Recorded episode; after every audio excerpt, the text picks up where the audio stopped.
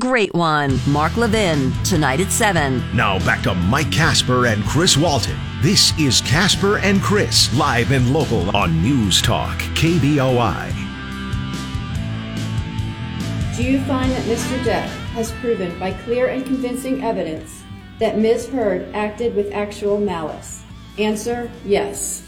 As against Amber Heard, we, the jury, award compensatory damages in the amount of $10 million. As against Amber Heard, we, the jury, award punitive damages in the amount of $5 million. Do you find that Ms. Heard has proven all the elements of defamation? Answer, yes. Has Ms. Heard proven by a greater weight of the evidence? Answer, yes. As against John C. Depp II, we, the jury, award compensatory damages in the amount of $2 million. As against John C. Depp II, we, the jury, award punitive damages in the amount of $0.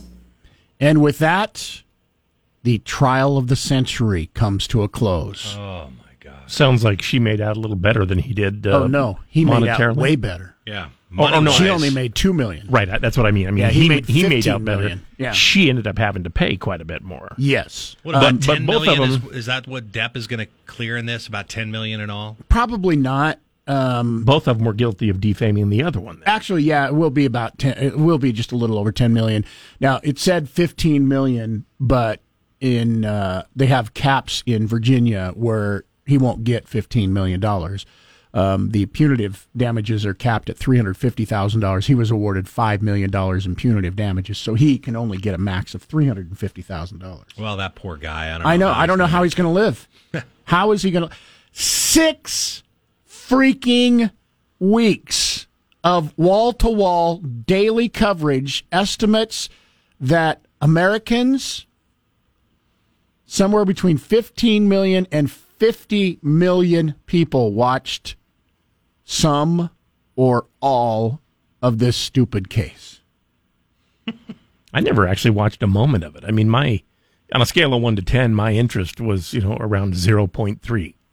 I watched. I have to admit the daily updates um, on on TikTok.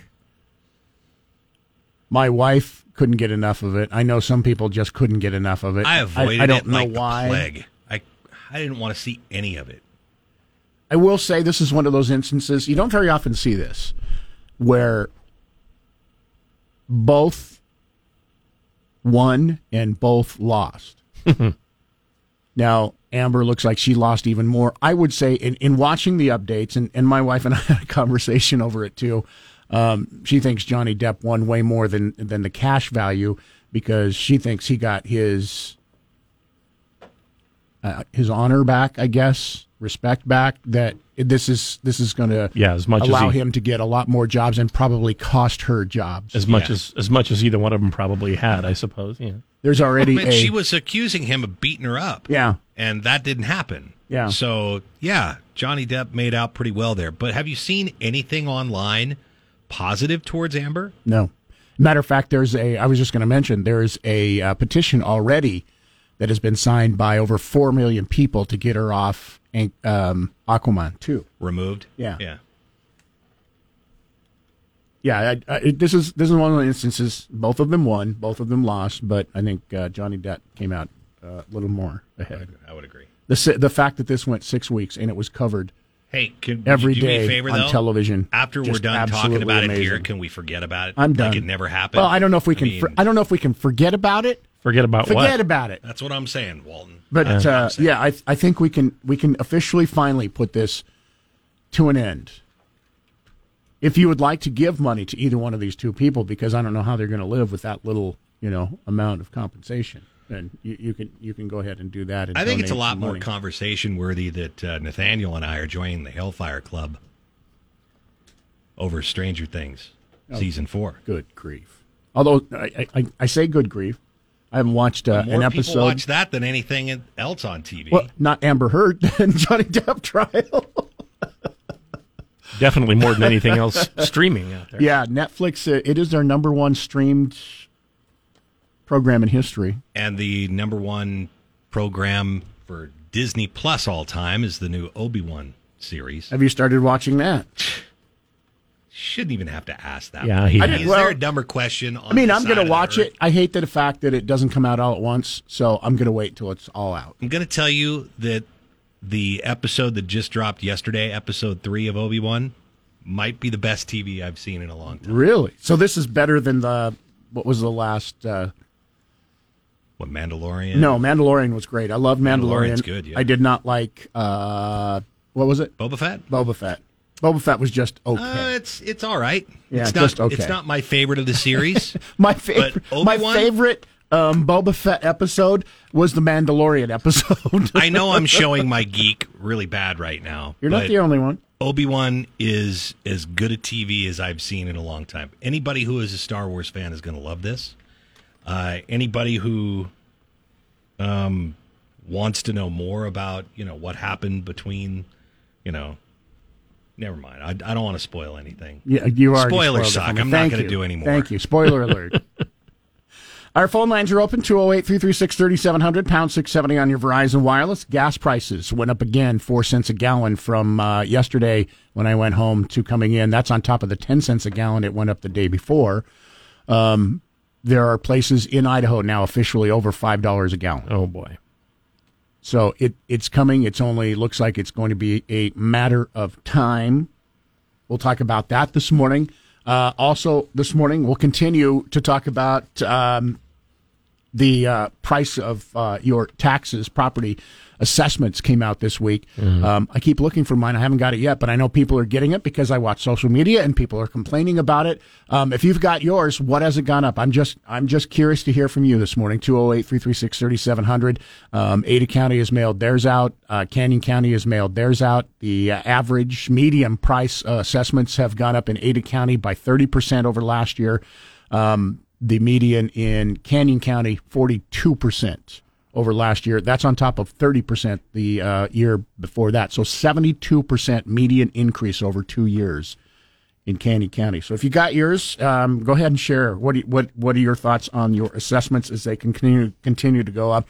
Um, also, the um, audit for election results in the latest primary are in. Eight counties were audited to find out if there was any fraud, uh, if there was any problems, if there were any mistakes. We'll go over that. if there that. was any fraud at the Republican primaries in Idaho. yes. Uh huh. So uh, they audited eight counties in Idaho to check uh, to check on uh, whether or not there were any problems. Um, we'll uh, go over that this morning. We're also efforting to talk to uh, Deputy Secretary of State Chad Houck, hoping to get him on the air to uh, talk about. Uh, anything that uh, is of interest that came out of that audit. We'll get to that little later here this morning. You're efforting that, Eff- really? efforting to do that this That's a morning. tough word Yes. to say. I always mess that up. I'm efforting. Not really a verb, but okay. I'm I, I'm efforting, and, and can't you see? I'm sweating. It's work. I'm working so hard at it. That's I'm a verb. sweating. Dow uh, futures up 109 points, but we know because just as of yesterday, that means absolutely nothing right now because uh, Dow futures went down over 200 points from the time that we talked about it yesterday morning to the opening of the stock market. Wasn't our fault though. No, I, I don't. I don't blame us at all. It is time for our first check on uh, sports. Rick Worthington here today with uh, Fat Guys Fresh Deli, bringing you this sports update. Get in today. Find out they open ten thirty every day, Monday through Saturday. Two locations for you: East Boise and in Meridian. Find out why they are ranked number one deli in the state of Idaho. The NBA Finals will begin today. I we haven't talked much about basketball this year, so I don't know if it's okay for me to bring it up. Can I? Can I talk to you about the NBA Finals? You Mike? can. I all don't. I don't even know. I mean, I haven't watched it in uh, what over two years, so I, I don't even know who's in the finals. Okay, so let me let me share. Okay. It'll be the Boston Celtics taking on the Golden State Warriors in the NBA Finals. Now, this is where the polls are split. You remember we talked a little bit about it in sports yesterday.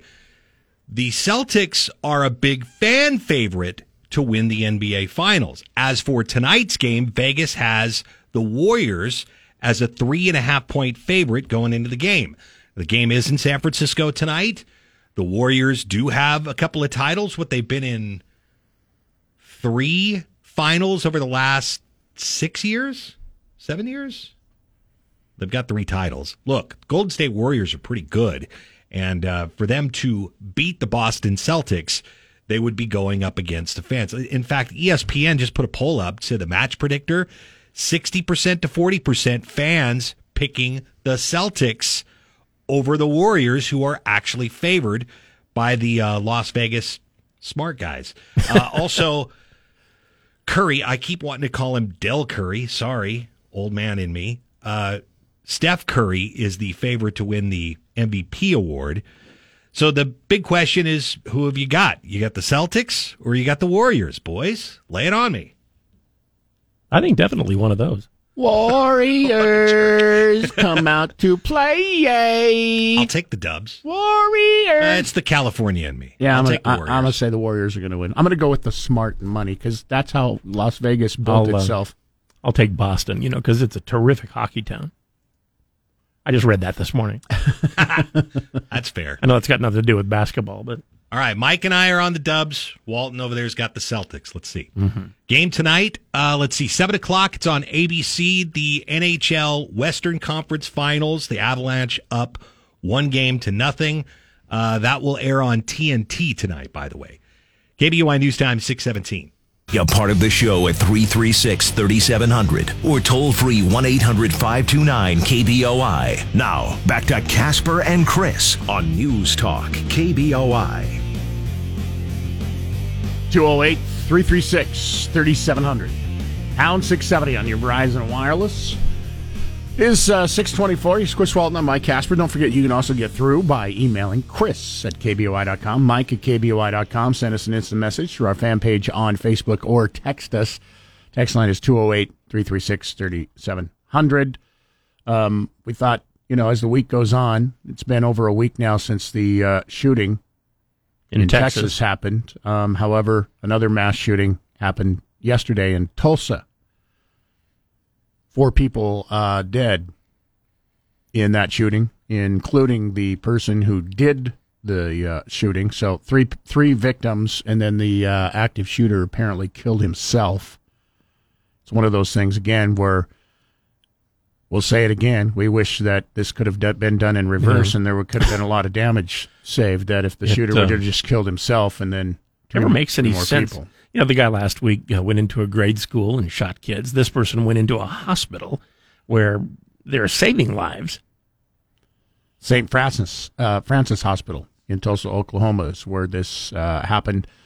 Still, uh, not a lot of details are coming out.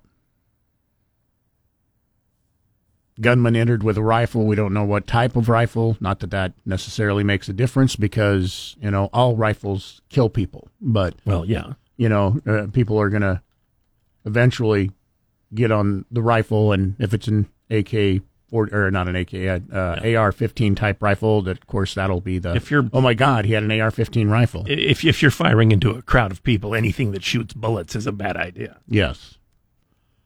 Um. So we'll keep you updated as more of that information uh, comes through this morning. But as we said, there are four people total dead, including uh, the uh, gunman who apparently took his own life. And, and once again, here we are. What is this? The fourth mass shooting that we have seen in the United States in the last Yeah. four weeks. Two in California, Buffalo. You know, and and you Actually, know, it's the fifth. and, and you know that uh, each one just inspires another one. Although how somebody can get inspired by something like that, I'll never know. We'll talk uh, a little bit more. As I said, we'll keep you updated on this information. Um, coming up this morning, uh, we've, we've we've been talking about what has changed. You know, because we we didn't see these. You and I were in school, and there wasn't school shootings happening all the time. No, there weren't. You know, there wasn't mass shootings that were happening all the time. You know, and, and this week we asked a question earlier this week, and we got uh, a lot of people who weighed in with different things that they said. Um, I had an interesting conversation yesterday. Um, who listened to our conversation? This person did, and, and came up with something that he thought has changed. And I, I didn't even think about this, and I thought it was a great idea. Well, sh- I'll share this with you. Um, I ask, I go, why didn't you call in? And I'm not going to call into a radio station, but, but you'll you'll find me and tell me so that I Yeah, can bring it up. I go, okay, I guess thanks for listening, but I said, please feel free Maybe- to call in. You don't have to be on the air. Just call up and give us a hint. yeah, you. Can, I said if you don't want to be on the radio, we also, you know, take emails as I mentioned, Mike at kboi.com, I think- Chris at kboi.com. I think the average person would be surprised how many calls we get here where people say, "Now I don't want to be on the radio, but I want you to know my that." thoughts. Yeah. Um, and, and trust us, um, the most frustrated by this is uh, our producer, Yeah. who whose job it is to screen the calls, uh, put them on the air, find out what they're going to talk about, so we know who we're talking to before.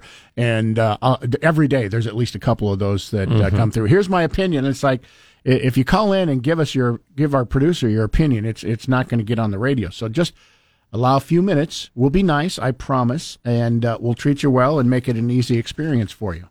208 336 3700, pound 670 on your Verizon Wireless. If you'd like to call in now, phone lines are open. Tonight at 10, it's Michael Knowles. Now back to Mike Casper and Chris Walton. This is Casper and Chris, live and local on News Talk, KBOI. Once again, if you want to get through and take part in the show, we always encourage that. 208 336 3700, pound 670 on your Verizon Wireless. Email Chris at KBOI.com and Mike at KBOI.com. After a long delay, this is absolutely crazy when you think about it. Um, Rolling Stones have kicked off their 60 tour. It's not You know, their uh, the, the, their youngest member just turned seventy-four. Now, when I say 60 tour, this isn't, you know, 60 stops on the tour. The 60 tour will include 14 concerts across Europe. I think it's the uh, it's the 60th anniversary of the first concerts they ever That's performed, exactly what it is. which Think- was about think 19 what, 1962. Right? Yeah, think about that. 60 years they have been playing, recording music, going out on tour. So you were a baby at that first concert, and I had to hear about it from my parents later. Yeah, I was a very, very, very young, young baby. Mm-hmm. Crazy that they can be out making music like this still today. The Rolling Stones' new UK tour, celebrating 60 years of the band's history and the fact that 60% of the band is still alive. Don't miss the age reflective versions of their classic hits.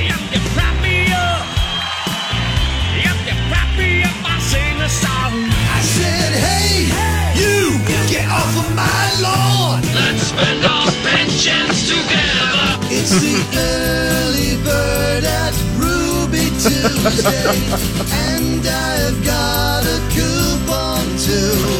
Can't always hear when you talk. Angina. I've got angina. The Rolling Stones 1962 to 2022. Get tickets before it's too late. You know what? Things, What's, what's things have- funny? the songs have changed a little over time, haven't they? They still sound good. Just a bit, yeah. Like my favorite was the uh, early bird at Ruby Tuesday. And I've got a Um, coupon too.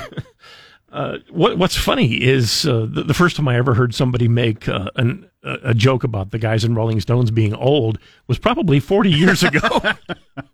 Mick Jagger, 78 years old. Keith Richards, also 78. Ronnie Wood uh, turns uh, 75 today, as a matter of fact.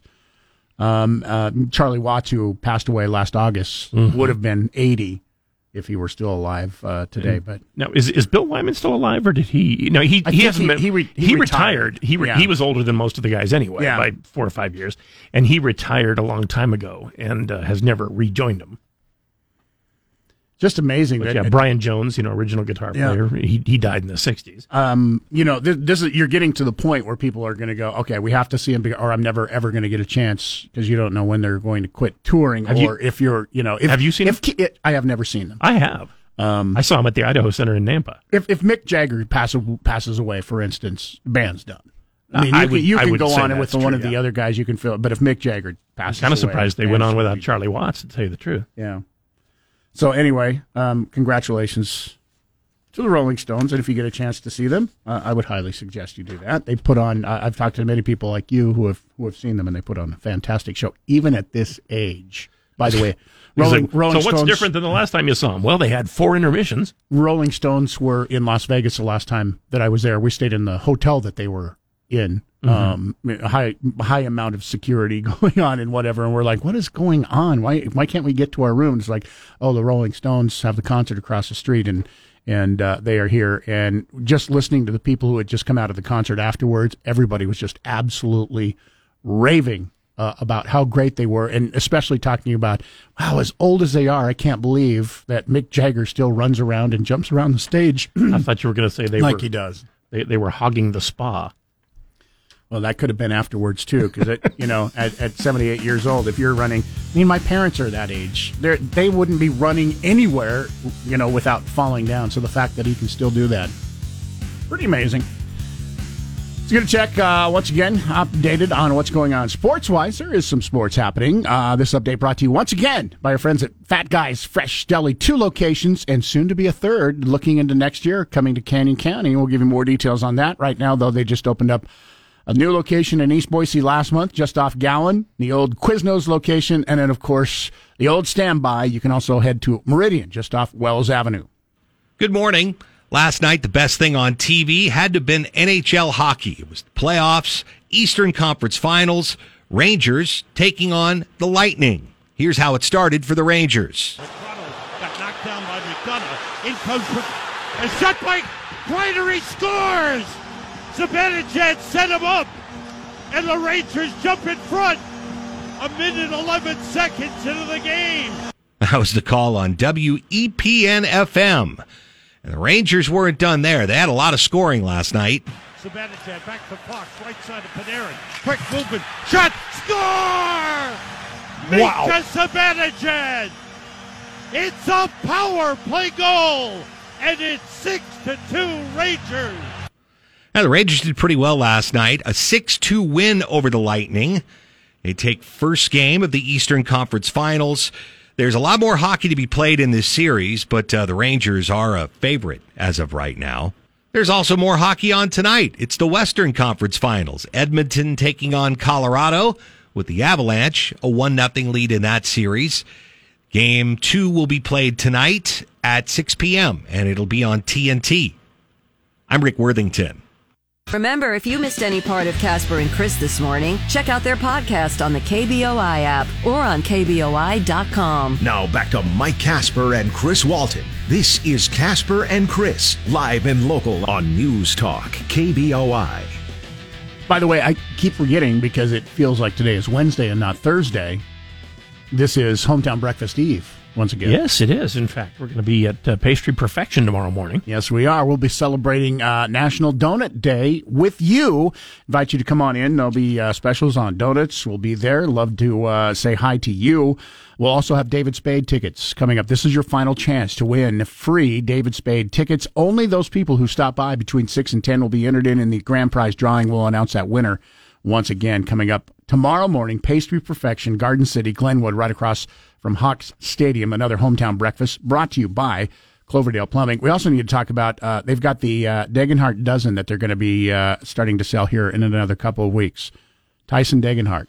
Guessing, guessing this is an NIL uh, contract with him. I don't think they could use his name if it weren't. yeah, we'll talk about that. Coming up this morning, Casper and Chris, damn near impossible question, brought to you by Berkshire Hathaway Home Services, Silverhawk Realty. Uh, today, you got a $50 gift certificate to Le Peep in Meridian. If you can answer our question, only one U.S. president has ever gotten married in the White House. It happened on June 2nd. Which president is it? If you know, stick around. After 8 o'clock, we will give you a chance to answer and win. Download the 670 KBOI app for your smartphone for free. Now back to Mike Casper and Chris Walton. This is Casper and Chris, live and local on News Talk, KBOI. This is. I want to. You you say this is too close to home. This is home.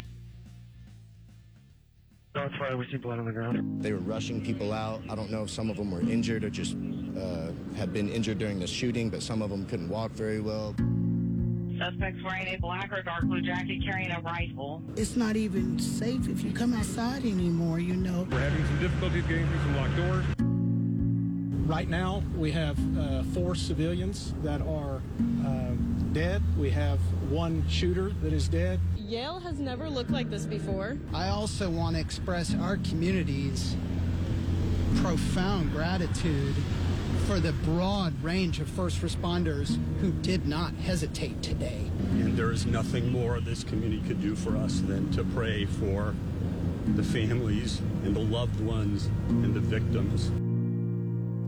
Another mass shooting, this one in uh, Tulsa, Oklahoma, last night. Uh, latest update there are uh, five people now dead, including the shooter who is suspected to have uh, taken his own life. Uh, also, now reports coming in he had a rifle and a handgun with him. So, what earlier reports were that just uh, a rifle, but now rifle and a handgun confirmed. This took place in Tulsa, Oklahoma. No known motive, though, right? No. St. Francis Hospital. Um, believed to have been looking for a physician at the hospital, but never found that physician. Instead, just shot whoever was convenient. Mm, it looks like that way. Details are sketchy, haven't been released uh, as of yet. Names of the victims haven't been released as of yet, or what they were, you know, who the victims were, as far Right. as whether they were people in the hospital or people who were working in the hospital. Yeah, patients or doctors, nurses, uh, etc. We don't know. This is the uh, announcement from St. Francis, uh, St. Francis Health System, grieving the loss of four members of our family. So Mm. it's sounding like it is members employees, that yeah. work there. Uh, as a faith ba- faith-based organization, the only recourse we have at this moment is to pray while we navigate this tragedy. Out of the respect for the families, we are not commenting on or releasing names of those lost or injured at this time. We are sincerely thankful for the quick response by the Tulsa Police Department, first responders, and EMS agencies, and our deepest gratitude extends to the members of our own St. Francis family who cared for their own during this incident. To allow our staff and caregivers the opportunity to process today's tragedy, all Warren Clinic appointments in Tulsa and Broken Arrow scheduled before noon today have been canceled. Additionally, the Warren Clinic orthopedic offices in the uh, Natalie building will be closed until further notice. We Mm. ask you please pray for our employees and physicians of St. Francis Health Systems. Yeah, that's, that's too bad that had to happen. Another mass shooting. Just over a week from the school shooting that happened in uh, Texas last week. We need to put we need to start putting subliminal things into uh, TV shows. Remember that the whole popcorn study from years Mhm. and years ago, Yeah. uh, where they'd put something just a blip in, and and they'd end up selling more popcorn at the movie theater. Uh, but we could do that, you know, just don't commit a mass shooting. Just every now and then, just you know, flip that into a, a TV show. A gun control package that would include a proposal to raise the minimum age to own a semi automatic rifle is expected to pass through the House today. However, Democrat led effort unlikely to pass the Senate, where it would take 60 votes Yeah. to pass. No, it's not going to. It's not going to pass. Might pass. Might pass the House, but it's not going to pass the uh, Senate. And as usual, this is just kind of a token thing that they're doing because there have been some shootings. Mhm. They, I- I- they know darn well it's not going to pass. You know, one thing that, and unfortunately, this is my opinion. I don't think they work. Um, that is being talked about and on a bipartisan level as far as Republicans and Democrats. And you also have to look at the NRA. The NRA is also not vehemently against this as as they are against any type of banning of any type of weapons, and that's red flag laws. I don't know if they're going to pass it, but it is one thing, you know, that Republicans and Democrats were trying to work together for for something that they can get behind. Yeah. And red flag laws, and like I said, the the NRA they've they've been against it, but they're not aggressively against red flag laws. Now, the problem you run into with red flag laws, of course, are the problems that you run into with the Constitution because you don't get due process with red flag laws. If you get called crazy or I think this person is nuts, you know, the red flag laws say that that gun can be Yeah. taken from them before they ever get a chance to have anything proven against them. Just somebody can say, "Hey, you're crazy," and that Yeah, a judge can have somebody committed. yeah. And sign the papers. The, the the problem you run into with most red flag laws is there is no due process, which is against the Constitution and has nothing to do with the Second Amendment. You're having, you know, it's life, liberty, and property. You you have the right to not have any of that taken from you by the government, and that's something that would be happening if you're having your guns taken from you. And it would just take somebody saying, "Hey, I think this person is a danger to people." Um, the other reason why I don't think it works, and this is my opinion, just my opinion, you have red flag laws um, that one of the worst shootings in history in Connecticut at Sandy Hook. They had red la- red flag laws in effect there. California has red flag laws. They've had two mass shootings in the last month. I think it's, it's like so many people say we already have laws against doing all this stuff. Uh, so it's the laws really aren't the problem. Yeah, I, and I, I I agree with you 100. percent It's the enforcement. I, I was listening to a news program last night. There are over 2,000, over 2,000 federal, state, and local gun laws on the books in this nation. Two thousand separate. Yeah. Well, My guess is our state probably has fewer than most. Probably. But I mean, you're you're talking over 2,000 laws. So if you have over 2,000 laws, why aren't they stopping situations like this? Is is one more law? So so we've been Yeah, sitting and, I, number- and I know Law number two thousand one is definitely going to be the one to get us over the top. I know everybody. The rhetoric is we got to do something, and, and it's going to happen even more this week because now uh, a week apart, you've got two mass shootings. Something has to be done, and making more laws doesn't seem like it's it's it's able to work. How about enforcing the laws, you know that we that we have so far? They do for the most part. The the, the problem is un, until there is a mass shooting, you really can't arrest somebody for a mass shooting. No, you can't arrest him for a mass shooting, but we're we're hearing reports that now that the police had been called to the shooters last week. Yeah. Um, to the the his house numerous times. So red flags. Never arrested. All over the place. Never arrested Okay. for, for physical acts against the mother. They've they've been. I mean, police came to the house. It was bad enough that they'd come to the house, and he had in his background check that doesn't show up. None of that shows up because he'd never been arrested for any of the stuff. Well, sure. They just kept letting letting And him go. Your mind doesn't go there, you know, to uh, I think the average person. You meet somebody and they're a little off kilter. Your mind doesn't say, "Well, that guy's kind of crazy." I certainly hope he never commits a mass shooting. Do you know what uh, his his uh, school kids in the school that he went to called him? Shooter, school shooter. You're kidding. No, not before this happened. Um, kids had already said, you know, hey, there's this guy is off. They, I, they I would called say him that school shooter. I would say that qualifies as a bit of a red flag. Yeah. 208 336 3700, pound 670 on your Verizon Wireless. Fortunately, we get to talk about another mass shooting today. Get a check on what's going on with sports once again. It's brought to you by Fat Guys Fresh Deli. Check out their menu, fatguysfreshdeli.com. Good morning. Well, former Dallas Cowboys and Chicago Bear running back Marion Barber has died at the age of 38. The Cowboys just made the announcement last night. The cause of Barber's death is currently not known. Police are in Frisco, Texas, said in a statement that they responded to a welfare concern on Wednesday at an apartment that they believed to be leased by Barber. Police said they were investigating an unattended death at that location, but didn't identify the individual in their statement. Barber, drafted by Dallas in the fourth round of the 05 NFL draft out of Minnesota. He was named to the Pro Bowl in 07 despite not starting a game for the 13 and 3 team that finished with the best record in the NFC. He led the Cowboys with 975 yards, ran hard, also had 10 touchdowns that season. But after being released by the Cowboys following the 2010 season, he spent one year with the Bears, finished his career with about 4,700 yards and 53 touchdowns in the 99 games that he played. If you remember his game, he was a hard charging guy. They used to call him Marion the Barbarian, and he was definitely a fan favorite because of how hard he played. Marion Barber, gone at the age of 38. I'm Rick Worthington.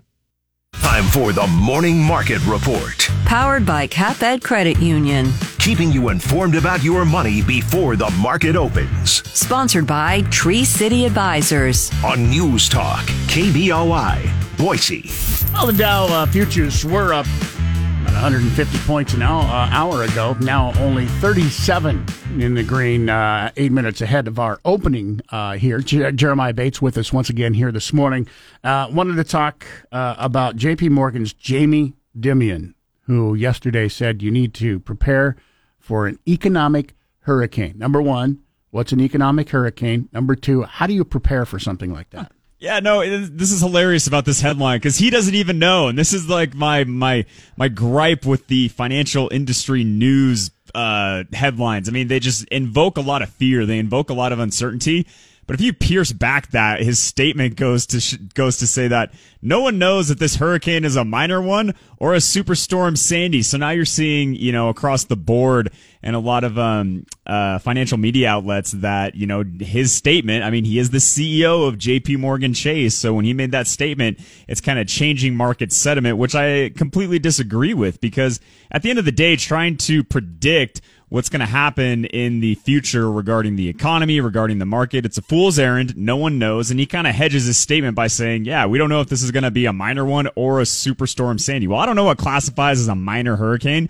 But I mean, he, he does, he does cite some things that are just based in fact. One of which is that we have the the Federal Reserve coming in raising interest rates at a very aggressive rate, and we also have the the quantitative tightening. Basically, it's the Federal Reserve shrinking its balance sheet and letting about ninety five billion dollars a month in bond holdings be reduced. So we don't really know what that's going to look like. So he's taken more of a um, a kind of fear mongering approach, in my opinion, and saying and putting some statements out there that really doesn't do any investors any good. Uh, in my opinion, it's just kind of it's just invoking fear, which hey, my unfortunately my industry does a really good job of. We get a bad rap, and, and reasonably so, right? But I mean, let's look at some positivity, right? As one of which is you saw today that um, you have oil prices dropping a bit because OPEC is meeting and they're going to have a key decision on whether that they are going to produce or increase oil production. Now they're kind of their statement on this is if uh, or the the rumor is if Russia output Russia's output falls substantially, then they'll likely increase oil production. So that's some positive news. That could uh, that could bring down the inflation, the hot inflation numbers we're seeing. If we see the price of the pump go down, you're already seeing a lot of travel shares benefit from this rumor, right? Buy buy on the rumor, sell on the news. Uh, so you have shares of American Airlines, you have your um, your uh, cruise lines up about up each up about over one percent thus far today um, in pre-market trading. So even though there's a lot of uncertainty, there's no denying that. I do, like I've said all along, there will be some volatility. Now, whether there's a there's a hurricane on the horizon. I don't know. Let's just uh, let's put the weather analogies compared to the market to bed for a bit, and let's just see how things pan out. And if you're an investor, again, know why you're invested. Generally, if it's for the long term, this too shall pass. We'll ride it out. I think uh, I think we're going to see some more volatility this month. We saw a little bit of uh, positivity in some individual stocks yesterday. I think we'll see more of the same today, and we'll see how this energy thing plays out. All right. What's what's going on with Tesla? Uh, I guess Elon Musk yesterday told workers return to work or resign. Yeah, no, he made it pretty clear that uh, he he is not a fan of this work remotely or work from home just because it sounds like, uh, be, I mean, Elon Musk is an outlier when it comes to productivity of a human being. I mean, if you read stories about, you know, him sleeping on the factory floors, um, in Tesla, I mean, you, I mean, he's got Tesla, he's got SpaceX, he's got the Boring Company. So him being the uh, the measuring stick on your level of productivity, that might be a hard one to meet. But now he made it clear. He said, "Listen, um, as employees, we're not seeing the level of output that we saw when people were in the office." So he's putting a stance on there, saying, "Hey, if you want to stay here, you you need to come back to the office for at least 40 hours which i don't know if he's going to be able to agree with because if you look at or if he's going to be able to achieve because if you look at a lot of um, i guess census data and polls a lot of employees especially in the younger generation they're making it clear that work from home or working remotely it's not a benefit it's kind of like a staple. Like this is this is has to be on the table for me to consider working here. So we'll see how it goes. Well it'll be interesting to watch if he actually follows through because he gave a date and said if you're not back in the office, consider yourself you've resigned. Or we'll consider that you've resigned, I guess is the uh, actual thing you said. Yeah, and, and, considering the competition out there and the lack of people to fill jobs, uh, maybe that might backfire on him. But he he made his uh, he made his point very very clear yesterday. Certainly. All right, Jeremiah, thank you. Uh, looking like at least uh, we'll be a little bit on the upside as we open up. We'll get an update from you after the stock market opens up here uh, next hour, and we'll talk to you again for Friday morning. Thanks, gents. Day from 10 to 1. It's Dan Bongino. Now back to Mike Casper and Chris Walton. This is Casper and Chris, live and local on News Talk, KBOI. The man who opened fire on Tulsa's St. Francis Hospital campus has not been publicly identified. But Deputy Police Chief Eric Dalglish says he arrived armed to the teeth. We have confirmed he had one long gun, a rifle, and one handgun uh, on the scene at the time. Mayor G.T. Bynum, in a not so subtle reference to last week's response to a mass shooting in South Texas, said The men and women of the Tulsa Police Department did not hesitate. After killing four and wounding several others, the Tulsa gunman took his own life. Jim Ryan, ABC News. Another mass shooting we're talking about this morning. This one in Tulsa, Oklahoma. Kind of strange that the the, the uh, guy introducing the story said he was armed to the teeth, and then the next guy said, "Yeah, he had a, a rifle and a handgun." What we don't know is how many rounds of ammo did he have. Yeah. Um, we still don't know what what the guns are. Not necessarily that that matters because they they took lives. It'll matter to some people, you know, eh, that especially those that want to get, you know, AR-15 type rifles Mhm. um, banned. They'll be able to use that that type of rhetoric, rhetoric, but it, it really doesn't matter. We don't even know what gun was used to to shoot the people. These people are dead. Yeah, I mean, like I said though, I just I just thought it was a strange choice of words. Armed to the teeth. Uh, he armed really uh, says it all. Mhm. I mean, Yeah. you, you don't have to say that. You know, he didn't uh, come in with a wagon load full of guns behind him. Well, and, and quite quite frank, frankly, that's a little bit of rhetoric too, because you know when you hear that he had a handgun and a rifle, Yeah. you know my my first thought is, oh my God, he was armed to the teeth. When I hear armed to the teeth, I think, oh, he had he had a rifle in his hand. Well, you think- he had probably a couple of handguns. He had one slung over his shoulder. Yeah, those belts. Uh, Yeah. you know, with uh, the whole nine yards. last week, you know, criticism not just for the police but also for the school being able to get into the school. And a lot of people sitting here talking about well they should have had a one entry point and you know maybe this wouldn't have happened. Um, for that school that could be a possibility. For a hospital you can't have that.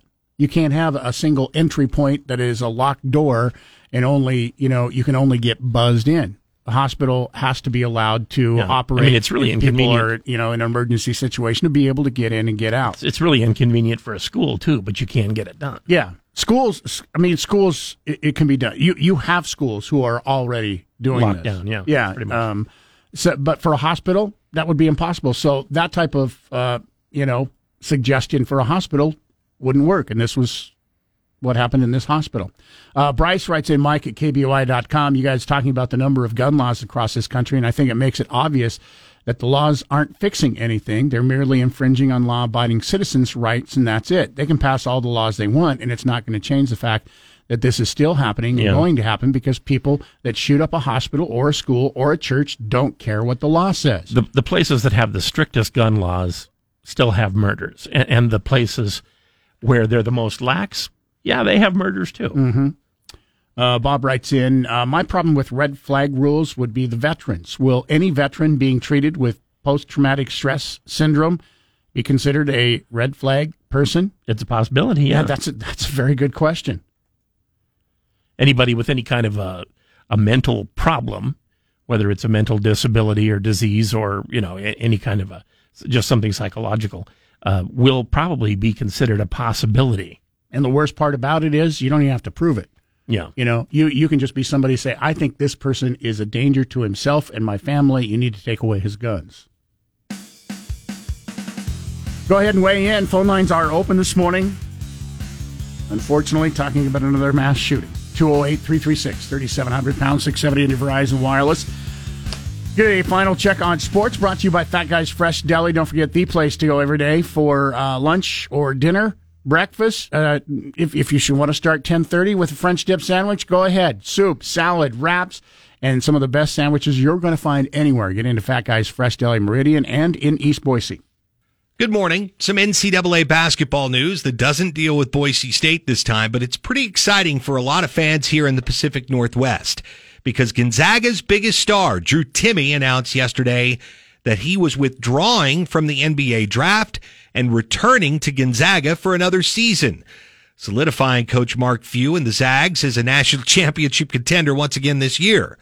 Timme, who is a two-time All-American, initially earned the draft uh, or entered the draft, I should say, in early April, but took his final decision on whether to stay in the draft or return to college right up until Wednesday's deadline, uh, which just passed, by the way.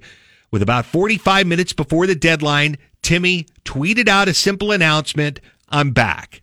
The 6'10 power forward from Texas, Timme has been one of the most productive players in the country over the past two seasons.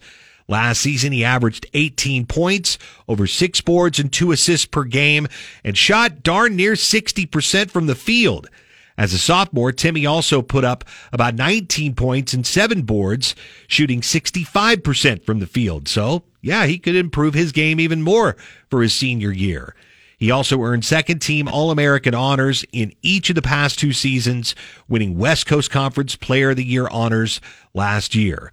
So Gonzaga, they look to be very, very good again this year with Drew Timme coming back to play for the Bulldogs. I'm Rick Worthington. It's 670 KBOI on Alexa. First say, Alexa, enable the 670 KBOI skill. Then, when you want to listen, say, Alexa, open 670 KBOI. Now back to Mike Casper and Chris Walton. This is Casper and Chris, live and local on News Talk, KBOI. Workers on Tulsa's St. Francis Hospital campus were stunned to learn of the violence in one of the buildings. Robin had worked with some of the medical professionals who were killed. These doctors have patients that, you know, rely on, the, on, on them, and they're gone. A member of the Tulsa City Council says the shooter was targeting a specific physician whom he did not find before opening fire on others. Police arrived minutes later to find five dead, including the gunman, who is thought to have taken his own life. Jim Ryan, ABC News. Tulsa, Oklahoma Hospital, latest update from the uh, mass shooting that happened there last evening. Had a gentleman uh, yesterday. We talked about this earlier this week when we came back uh, on Tuesday. What has changed? And uh, gentleman recognized me at the golf course yesterday. Mhm. Um, uh, I was on the uh, putting green and came up and uh, said, "Hey, I, you guys had talked earlier this week about what has changed." And he goes, "Something that was not mentioned that I, I think has changed." And I got to thinking about after he had said it, and- I, I think to a certain extent he is right. He said, We're no longer connected to our communities like we were 40 years ago. Not as much. You're right. And I got to thinking about that, and I think he is 100% right. 40 years ago, I, I remember, you know, even even longer than that, like when my grandmother was alive and we would get to stay at her house. Mhm. You know, it was a big treat for us. My grandmother every day would go to her neighbor's house for coffee in the morning. Um, she then her neighbors would come over to her house. They would sit there and talk and have coffee every single day. Every day she went to church and talked to people, you know, after church and would sit there for, you know, 15, 20 minutes talk, just talking to people. There are, are people now who not only don't talk to their next door neighbors, wouldn't know who their next door neighbors were, have never met them. Mm, Guilty. That's not something that happened We've 40 uh, years ago. We've lived in that house for 20 years, and I couldn't tell you the names of the neighbors on either side. Yeah, that's that. When I thought about that, I'd never even thought about that before, and I just think about growing up, even in the rural area that we grew up in. I grew up on a, a farm in North Idaho.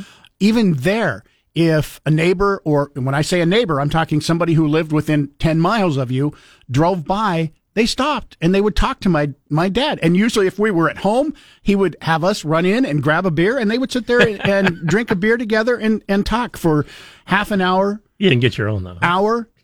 Not that my dad knew of. Um, when I when I was a kid in, in the in the immediate area around my house, we lived near a grade school and near a big park, and I could probably I could probably pick out a hundred houses in that neighborhood and tell you who lived there at the time. yeah. Could I you- just, I just you knew couldn't- everybody. you couldn't I do that now? I couldn't do it now un- unless the same people still happen to be there. I man when he when he said that because because he said I he, one thing that wasn't brought up I, I was like what can he bring up that I, I hadn't thought of and man when I got to thinking about that you know even driving home after playing golf yesterday and he goes that you know that is one thing that I can point to that is completely different You guys just moved to Nampa. Do you know your neighbors yet? uh yeah we we uh, we know our next door neighbor we're living you know uh, Shea McClellin lives is going to be living two doors down. We already know he's going to be moving in. Um, so you're in an we- NFL neighborhood? I probably know more neighbors right now than I did in my old neighborhood where we lived there for This- 20 years. This is a weird coincidence, but in my neighborhood, there isn't anybody with money. Um, I knew all the neighbors that lived like on either side of us. That, but that's it. I, beyond the four houses that were next, right next to us, um, didn't talk to, didn't know any any of the neighbors, and, and that's something that has completely changed. Like I said, we're not connected to our our community like I was uh, before. Uh, I don't know what that means or not, but just one more thing to add to the list that we talked to earlier this week. 208 336 3700, pound 670 on your Verizon Wireless. We have other things to talk about this morning. Unfortunately, that was uh, some of the big news that happened overnight. Um, un- I don't. I didn't want to talk about this again, but there is an update in the uh, Amber Heard Johnny Depp defamation trial that finished up yesterday. We'll give that to you too, coming up here in just a little bit. Right now, though, uh, let's get a uh, check on what's going on with traffic. Ben Shapiro this afternoon at 1. Now back to Mike Casper and Chris Walton. This is Casper and Chris, live and local on News Talk, KBOI. Don't forget, tomorrow morning at this time, Hometown Breakfast brought to you by Cloverdale Plumbing. We'll be at Pastry Perfection in Garden City, right across from Hawk Stadium. National Donut Day tomorrow. Looking forward to just ripping into some of those tomorrow morning. Like to test them out first before I tell you whether or not they're good. Mm, yeah. Just, Uh, just don't do the thing where you, you take half and then put it back in the box. Yeah, I won't do that. Uh, anyway, hope to see you there uh, tomorrow morning. David Spade tickets, uh, we'll have those for you coming up. Uh, today, though, we've got a $50 gift certificate to Le Peep. Great place to get yourself some breakfast or lunch, and all you have to do is answer our Casper and Chris damn near impossible question. Uh, our question today only one U.S. president has ever gotten married in the White House. Uh, by the way, it happened on June 2nd. Which president was it? All right. If you know the answer, stick around 20 minutes from now and get a $50 gift certificate. It's brought to you by Berkshire Hathaway Home Services, Silverhawk Realty. To Listen to KBOI online. Go to KBOI.com and click the Listen Live button. Now back to Mike Casper and Chris Walton. This is Casper and Chris, live and local on News Talk, KBOI. And with all the bad economic news coming out, you, you heard in our news right there that your gas prices could be going up. I'm not talking about the try to drive your car. We already know that gas prices are going up uh, just here in the Treasure Valley, about uh, 10 to 14 cents, depending on where you get your fill up. It was 10 cents earlier this week. Uh, it went up. Um, then yesterday, I told you about that yesterday. Um, it had gone up to 480, and driving to work this morning, I noticed it was 484. So went Right. up another four cents a gallon just over the last 24 hours. We were at Fast Eddie's last week for our Casper and Chris hometown breakfast, and, and uh, talking afterwards to uh, Steve Eddy, he said it's been crazy. He said he has never seen anything like this, and he's been in in this business for decades. And he said, "You guys don't understand." He goes, "We we get price updates sometime multiple hours during a day." So it's not the price. The price of gas doesn't increase like maybe once a week or even every couple of days. He goes, "There's there are some days where we have literally got price increases a few times during that day." Hmm. That's that's just absolutely that's a- crazy. that's a little too fast. Dep- yeah, depending on when you're going to get your gasoline delivered. You get your da- gasoline delivered, you know, at one point of the day, you're going to be paying this. But if you waited too long, and I, I, I find myself doing that. It's like my gas tank isn't empty, but I'm afraid the gas is going to go up. Yeah, and you're right. So. I, I fill up then, in, in, and I was right. Like I said, I filled up yesterday. It wasn't even empty, and I go, you know, just in case, I save myself four cents a gallon. Every day, the best time to fill up is, in fact, yesterday. the um, other news, you know, with all the bad economic news, you heard in the uh, newscast that we just had, um, Central District Health is offering free sexually transmitted disease testing through the entire month of June. Absolutely free. All you have to do is call up, make your appointment, and it's free. Now, I don't need an uh, sec- STI test, but it's free. What else is free these days? I want to take advantage of it just to get the free thing, even though I don't need it. So there's a an available test, and uh, you are tempted to go get one simply because it's 'Cause it's free. It won't cost you a thing. I mean, with every everything economically these days, that seems to be bad news wherever you turn. By the way, stock market is down 181 points as of right now. It opened up in the green, but it didn't can- take very long. I can see the story later. Yeah, it, it was it was a terrible illness, but we caught it so early. How did you catch it so early? Well, I just you know by habit I was going in every week and getting tested for stuff I knew I didn't have because it was free. And then suddenly I had something. Uh, by the way, coming up here in about half an hour, I told you I had crazy. been efforting. Yeah, I'd been efforting, um, and uh, that effort has paid out. Paid off. Uh, Idaho Chief Deputy, uh, Deputy Secretary of State Chad Houck will be on with us um, to talk about the uh, recent audit that has uh, just finished up this week. Uh, they had audited eight different counties after the uh, primary race on the May 17th uh, to see if there were any strange things that happened, anything that you know didn't match up, um, any flaws. So anyway, we're going to talk about that audit just released to see if there were any problems with the uh, eight counties that were um, audited: Ada, Bannock, Bonneville, Idaho, Jerome, Kootenai, Madison, and Payette counties were uh, all the counties who took uh, part in that uh, audit. Audit. And uh, this is, by the way, if you're going, well, I haven't ever heard about auditing before. This is one of the new laws that was passed by the Idaho legislature Oh, this was it? year. Yeah. So this is a, a new uh, bill that was passed that they uh, will be auditing in Idaho, one of the few states that had didn't have a law in effect um, to uh, have audits that go on after uh, elections to Yeah. check out the integrity of their elections. So we're going to find out. We've we've heard in the past a lot of people saying, "Hey, Idaho has uh, you know very safe elections. We've never had any problems, whatever." Even though there are people who claim. You remember Mike, was- Mike Lindell said that we had problems with our election. There was a lot of fraud in Idaho. When was the last time we had, say, just off the top of my head, a surprise Democrat win? Would it be? I don't. I wouldn't call him surprise, but Ever? governor. We've we've we've had uh, a few congressmen that apparently we wanted to get rid of and voted in somebody else, and uh, governors we had, oh, we haven't elected a, a Democratic governor since the '80s, I don't think, or possibly the '90s. I think it was the '90s. Yeah, because Andrus came back. That's right. Yeah.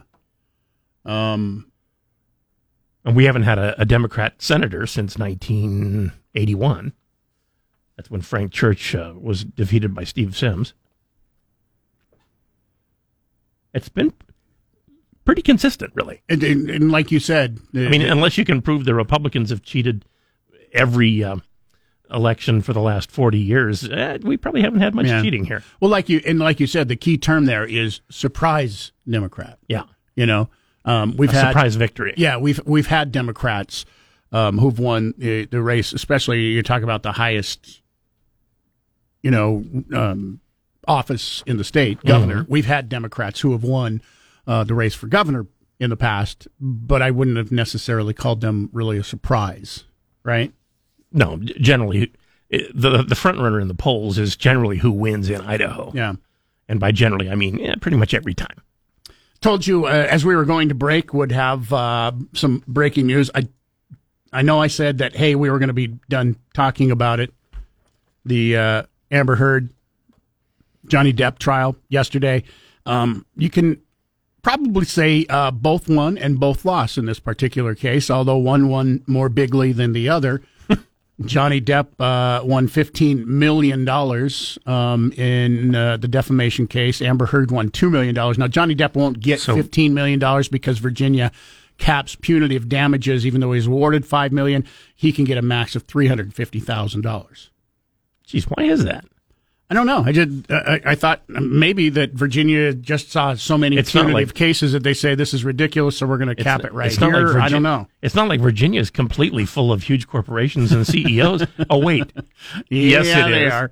Um, now, uh, the breaking news that I just had to share, and like I said, this was the trial of the century, six weeks. Uh, estimates that uh, almost 50 million Americans at one point or another watched some or all of the uh, trial, which is just absolutely crazy for a trial this dumb. But uh, Amber Heard um, has announced, her people have announced rather, that they will appeal the verdict in the defamation lawsuit. Now, what's surprising, like uh, because of this, is I didn't think this was going to happen because there are people that don't think that she has a lot of money. Um, Johnny Depp has a lot of money. Now, when you file an appeal in a case like this, you have to give all the money that you lost, you know, that the jury awarded to Johnny Depp, Mhm. you have to post bond and you have to put all that money in cash up immediately. And it also draws interest for as long as, however, it takes for the trial, the appeal trial to end. So you would owe the $10 million if they, uh, again, had the appeal and it was Right. upheld. You would also owe, on top of that, all the uh, interest um, that would be charged in that. That that's why that's kind of surprised because she's going to have to come up with all that money all at once. And if you remember, for those of you who watched the trial, she said all the money that she got in the divorce settlement, um, she was going to donate to charity, which was seven point five million dollars, which has not been done yet. But just promising that would indicate that at least she thinks she's got plenty of money. Which, if she thinks she does, why hadn't she done? She just donated it as a. That was, Like by I the way, one of the swinging points in It- the it- trial because it might she be because she thinks she does it and doesn't really. Um, I don't know. You said you hadn't watched any of it, and one of the highlights of that trial was the Johnny Depp's lawyers asking her. So you you claimed that you were going to give the money to diff- two different charities, a hospital and ACLU, I think. And she goes, "Have you have you done that yet?" She goes, "Yes, I pledged all that money." She goes, "No, have you written a check or given that money yet?" Yes, I pledged all that money. and they said, that's not the question we're asking. We said, have you donated that money? And she goes, pledging and donating are synonymous to me. No, they're not. If they were synonymous to me, I could uh, be celebrated every Labor Day. I'm going to pledge to give a million. I may never do it, but I'm going to pledge to do it. It's synonymous. The And I'm, I'm going to take the deduction on my taxes, too. The old Jerry Lewis telethons back like in the 70s when people were really into them. And, you know, there'd be uh, events all over town. And everybody uh, was going on TV and challenging other people. I challenge everybody who works at St. Luke's to, you know, donate this Mhm. much money. I accept your challenge. Yeah. Did you donate the 90? No, but I accepted the challenge, and That's that's right. synonymous to me. That is synonymous. I, I had good intentions. That's all I needed. 208 336 3700, pound 670 on your Verizon Wireless. Uh, good numbers to know. We're going to take a break here for traffic, and when we come back, Casper and Chris, damn near impossible question. Somebody is going to pick up that $50 gift certificate to La Le Peep if you can answer our Casper and Chris, damn near impossible question. It's coming up here next. Don't go away. Drive home live and local with Nate Shellman this afternoon at 3. Now back to Mike Casper and Chris Walton. This is Casper and Chris, live and local on News Talk, KBOI. Casper and Chris, damn near impossible question, brought to you by Berkshire Hathaway Home Services, Silverhawk Realty. Max is going to get first crack at her question today, and that first crack at that $50 gift certificate to uh, Le Peep in Meridian. All right, Max. Our question for you today only one U.S. president has ever gotten married in the White House. Coincidentally, it happened on June 2nd. Which president was it that got married in the White House? Morning, gents. That would be Grover Cleveland. Grover. Yes, he married I, lovable furry old Grover. he married Frances Folsom at the White House June 2nd, 1886. About a year and a half into his first of uh, two You know- non-consecutive Now, presidential now, now he was 48 years old at the time. You know why he waited that long to get married to her? couldn't find He was- anybody that he loved as enough. He was waiting until she turned 21. Ah. I could say something, but I'm not. hey, Max, hold on the line. Got to get some information from you. You got yourself a $50 gift certificate to Le Peep. Have you ever been there before? You know, I was hoping you'd ask that, Mike. I'm a bit embarrassed to say that we picked up a sweet deal from them and got, you know, two $25 gift certificates, gifted one to our daughter for her birthday, and we have yet to make use of them. Ah. so now we've got a $100. Ah. we can afford to take you and Chris with us. Look at that, Chris. I like you, Max. Today is getting better already. I like you guys too. We're dedicated listeners. Thanks much. Well, guys. thank you very Have a much, blessed and day. congratulations. You enjoy that. You're you're going to have a great time there. And by the way, with hundred dollars, um, you can take a lot of people. That's going to that's going to Mhm. definitely serve a lot of people. So hold on the line. We'll get some more information. One more day on the way for you for the uh, Le Peep gift certificate. We'll do that coming up tomorrow morning. Um, he mentioned the sweet deal there. Tomorrow morning, we have another sweet deal for you. Uh, tomorrow morning, uh, this is perfect for this time of year as we get into uh, the summer seasons, and you might be looking for a way when temperatures get to triple digits here in the Treasure Valley to get away from it all and cool off. Coming up tomorrow morning, you can get a $68 gift certificate for only $34. Half price, Cascade River and Kayak. It's uh, valid for a half day lower South Fork rafting trip for one adult, or it can be used toward any of their other rafting trips available. So it's a $68 value. 30, so if, 34 bucks for a rafting trip? bucks for a rafting trip. Think about you, again, again, there's something that you don't want to pass up. Just hey, what? It might never be this low again. You couldn't go purchase an inner tube and raft the Boise River No. for thirty four dollars for crying out loud. Um, so here's your chance to go. And if you've never been, you, if you're from Idaho, you, you really need to go on one of these raft trips because it is kind of a rite of passage for Idahoans to go uh, do this. And tomorrow morning at nine o'clock, you'll have a chance to do it for half price. Float and you get it your choice. You got relaxing floats, raging white water thrills, uh, class four rapids if you'd like to do that. It's a perfect trip for everybody. Tomorrow morning at nine o'clock goes on sale at KBOI com. Just be ready to click on the sweet deals link. Uh, last year we did this deal last year and it sold out in about five minutes. So uh, once again, this goes really quick. By the way, you don't even have to wait for tomorrow morning. You want to get a sweet deal right now.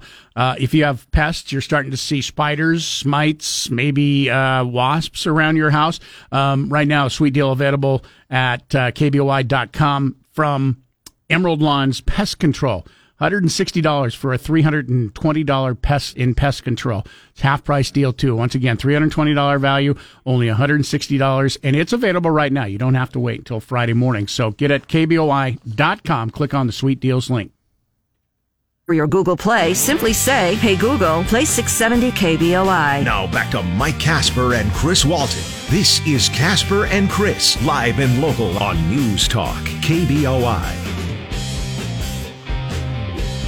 839 208 336 3700 pound 670 on your Verizon Wireless. If you want to get through to us uh, this morning, you can email Chris at KBOI.com, Mike at KBOI.com, or you can text us, same as our main number. Um, we will get to your phone calls and emails uh, coming up. But uh, this morning, on with us, uh, I'd like to welcome back, uh, second time we've talked to him in a month, Chief Deputy, uh, Deputy Secretary of State Chad Houck is with us to talk about the recently wrapped up audit of uh, the election, primary election, back on May 17th. Welcome and thanks for uh, getting back to us on such short notice so that we could talk to you this morning.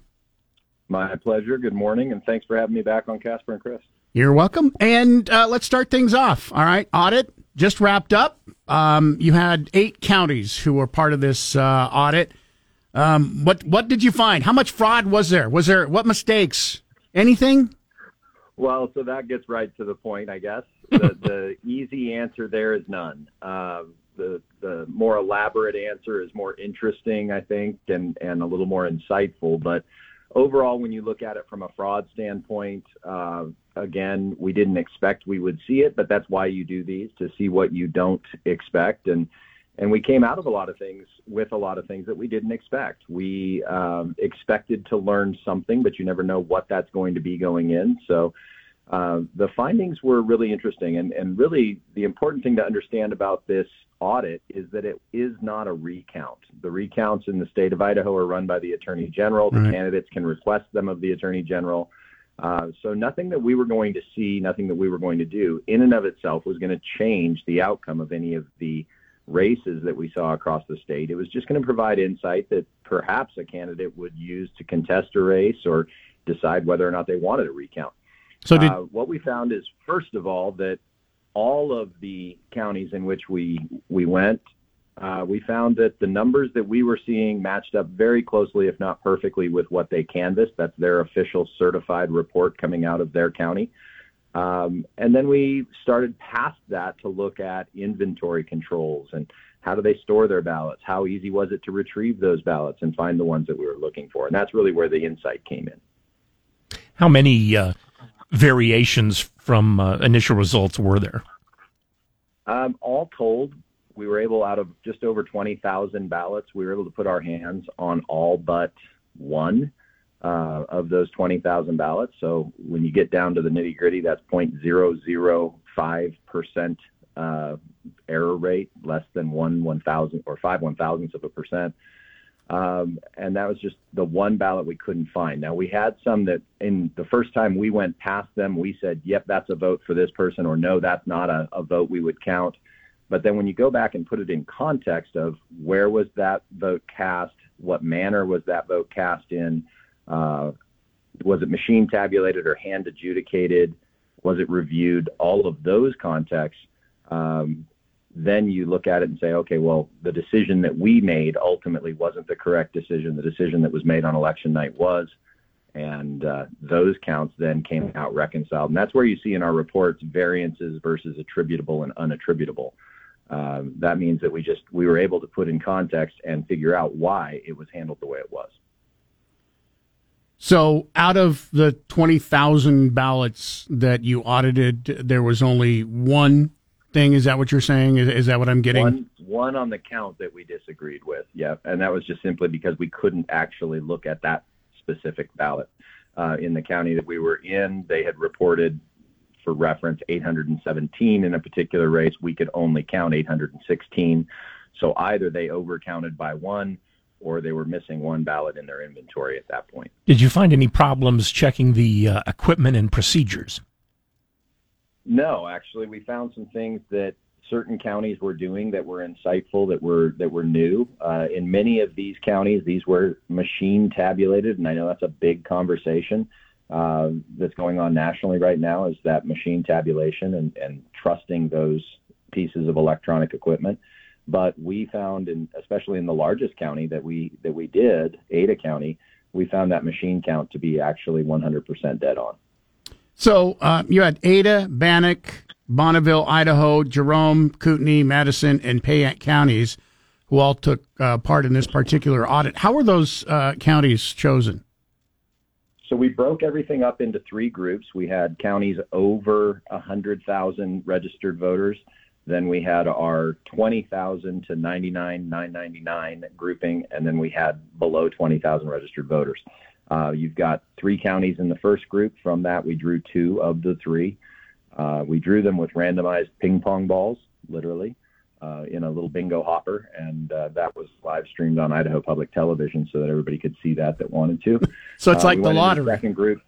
It was basically a lottery draw. Uh, we assigned each. We had 50 balls in the lottery hopper, and we assigned each county within each group a pro rata number of those balls based on their population to the size of the group as a whole. Uh, so, for example, in the first draw, Ada County got 30 balls, uh, Canyon County got 11, and Kootenai County got nine. Ironically, the first ball out of the hopper was Canyon was uh, excuse me Kootenai County, Hmm. even though they had the lowest percentage. Right. But So it is like it's like the NBA lottery. Mhm. The way they they yeah, weigh it. not a huge NBA fan. Sorry, I'm outing myself No, there. but- But uh, Yeah. yeah. It, I mean, it's a completely randomized process. We actually worked with Boise State University Math Department and Computer Science Department on designing the processes that we used in this audit, and we'll go back to them uh, to validate those as we get ready to do the same thing again in November for the general election. Have there been serious uh, problems that you've heard from other states?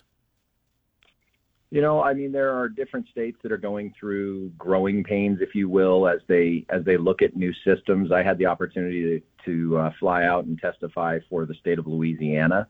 Uh, they have recently passed a law that says that they have to use a paper ballot system in their upcoming elections going forward for 2024 and beyond. So they've got to figure out how to get into that paper ballot system. The nice thing and the reason they called Idaho is uh, since the 70s, Idaho's never left it, and there have been a lot of states that kind of abandoned ship on the paper ballot after the 20 after the 2000 hanging Chad Florida scenario. Yeah. Uh, and a lot of them went to digital electronic recording equipment, things of that nature, away from paper. Idaho never left. And as a result, we have just a, a very long history and experience in scaling these paper ballot type systems that safely and consistently reproduce results, even using electronic tabulation. Talking once again with uh, Idaho Chief Deputy, uh, Deputy Secretary of State Chad Houck this morning. Um, will we be doing this now after every election? Because I know this is something new that was passed in the last Idaho legislature. So is this audit going to be done after every election now in the state? That's a great question. It's actually every even year. Uh, so when you have your state, your legislative races, those are always on even years. Odd years in Idaho, we do municipal elections, uh, city mayors, things of that nature. We're not going to be going in and doing those in those years. But in every time that we have legislative candidates up for election, So every two years, we'll be doing both the primary and the general according to statute. So it will be after the uh, general election coming up in November. You'll be doing the same thing. Correct, exactly. And then we'll be doing it again in the uh, 2024 cycle when we come back onto the presidential election cycle. So it's really designed to give us that extra boost of confidence during these larger statewide and national elections and just reinforce that as policies change, as progresses change, uh, or as processes, excuse me, progress forward, that we're still doing everything both by the book and that it's producing reproducible results. So, compared to all the other states, how is Idaho's uh, election integrity?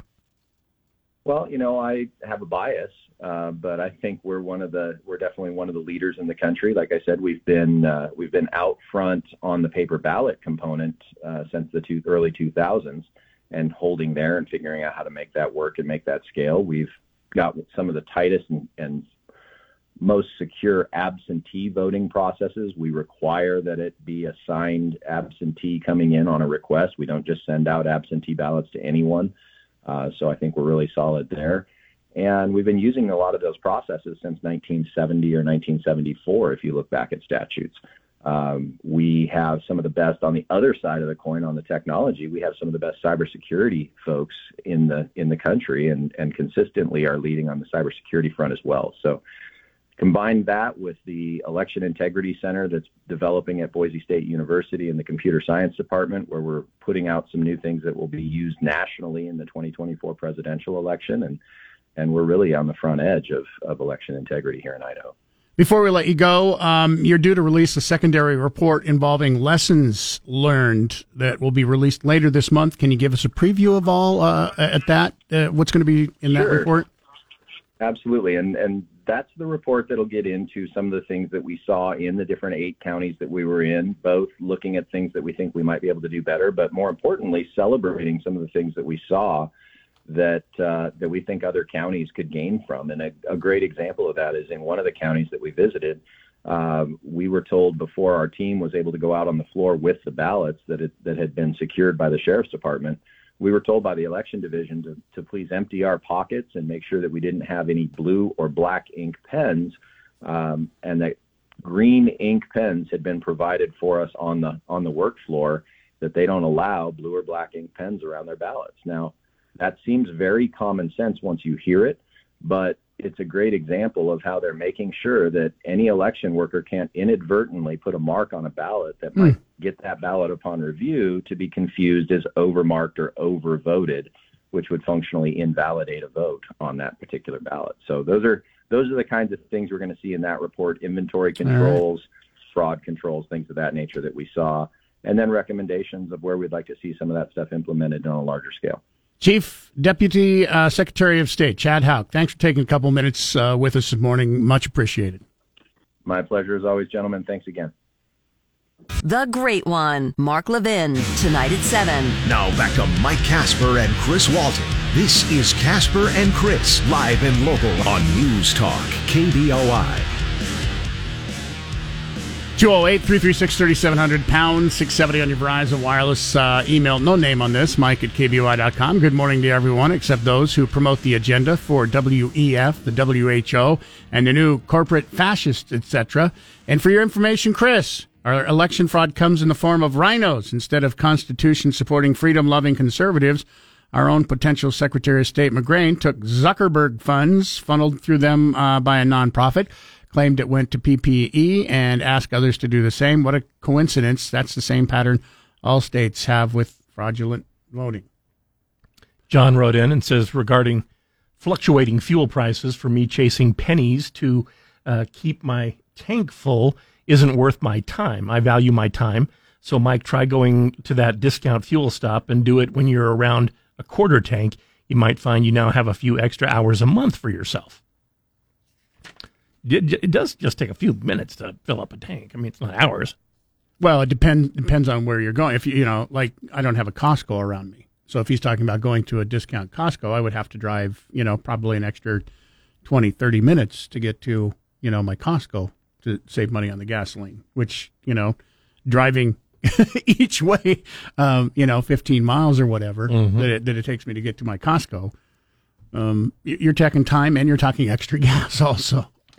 Um, 208 336 3700, pound 670 under Verizon Wireless. Our phone lines are open.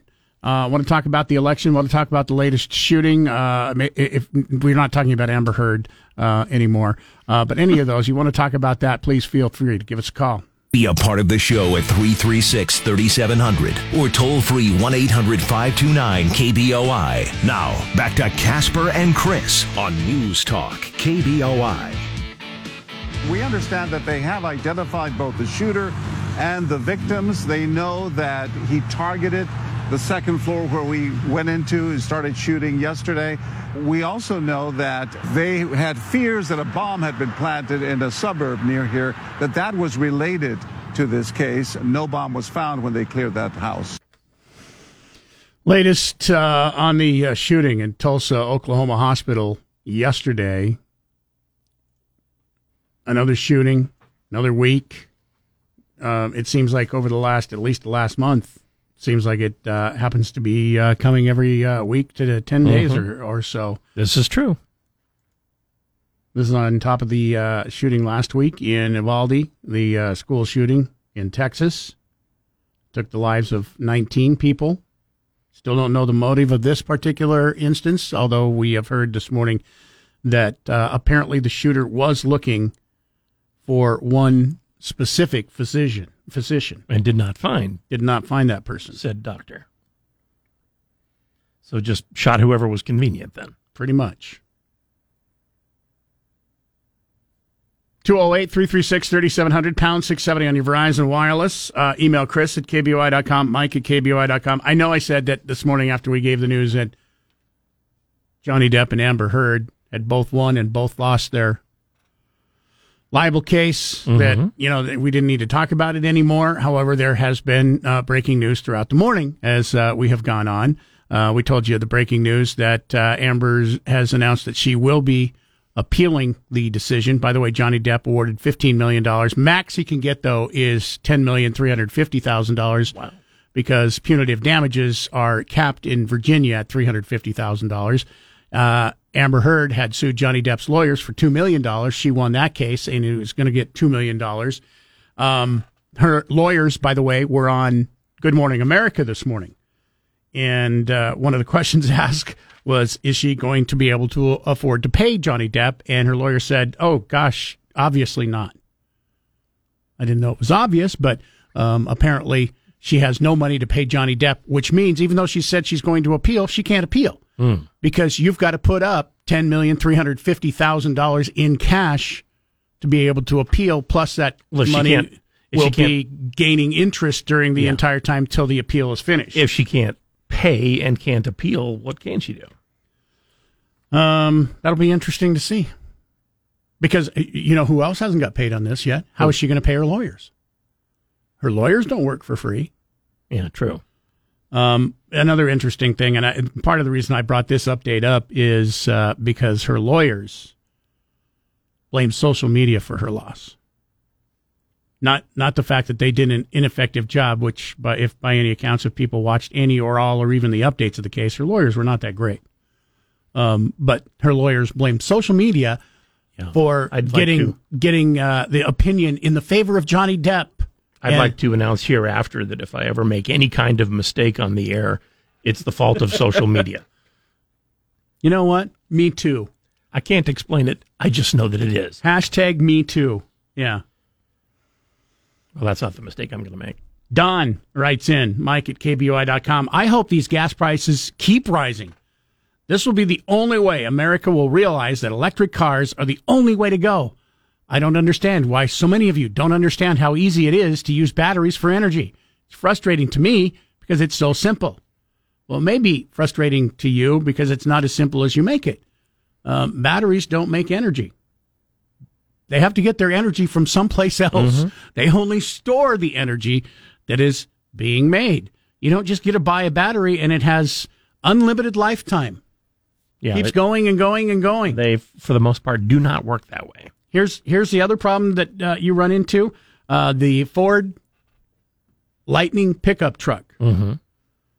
that is out. They're taking orders for Um, it's a fully electric vehicle, by all accounts, supposed to be a, a great vehicle, priced anywhere from forty thousand to hundred thousand dollars.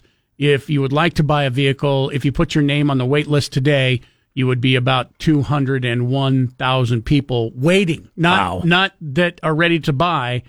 The wait list is over two hundred thousand people. So, I mean, you, you could be talking years before you're able to get your electric pickup truck if you're one of those people that would have to have a pickup truck. What's the, what's the name of that thing that you uh, you strap across the uh, steering wheel, and no one can drive your car? Oh, the the wheel lock. Is it wait, wheel lock? Okay, good enough. Yeah, do that. Because seriously, if uh, nobody can buy the vehicle they want, uh, there's going to be big business in selling used ones, even if you stole one. Maybe uh, if you're lucky, the state of Washington, we've told you about this story that uh, beginning in 2030, they will require um, that no vehicles can be bought, sold anywhere in the state after 2030 that is not an electric vehicle. Yeah. So it'll be like Canada and their gun laws. I like our hybrid.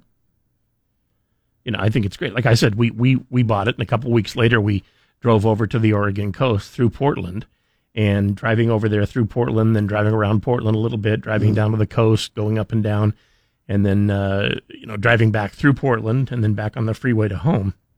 We filled up once on the way over and once on the way back. And there's, uh, I mean, there's a perfect example of, you know, with Don writing in, and it's like, you know, you, you need to get your energy from someplace else, and that's why you should buy an electric car.